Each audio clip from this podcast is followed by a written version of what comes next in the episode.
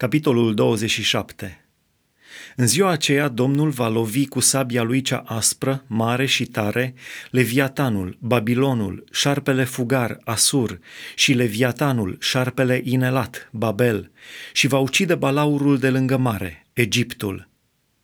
În ziua aceea cântați o cântare asupra viei celei mai alese. Eu, Domnul, sunt păzitorul ei, eu o ud în fiecare clipă, eu o păzesc zi și noapte ca să nu o vatăme nimeni.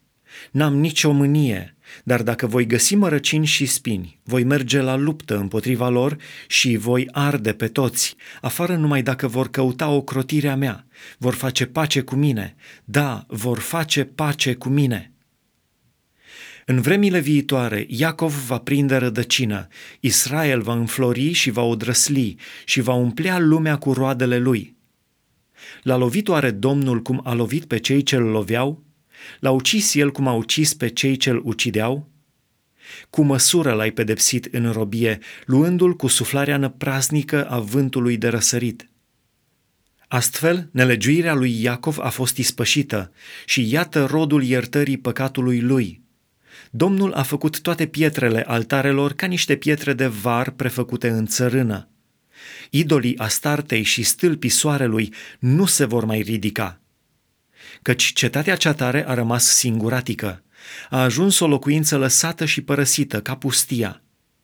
În ea paște vițelul, în ea se culcă și mănâncă ramurile. Când îi se usucă ramurile, sunt rupte, vin femeile să le ardă. Căci acesta era un popor fără pricepere – de aceea, cel ce l-a făcut n-a avut milă de el și cel ce l-a întocmit nu l-a iertat.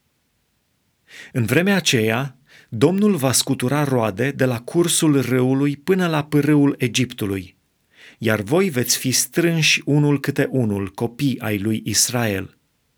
În ziua aceea se va suna cu trâmbița cea mare și atunci se vor întoarce cei surghiuniți din țara Asiriei și fugarii din țara Egiptului – ei se vor închina înaintea Domnului pe muntele cel sfânt, Ierusalim.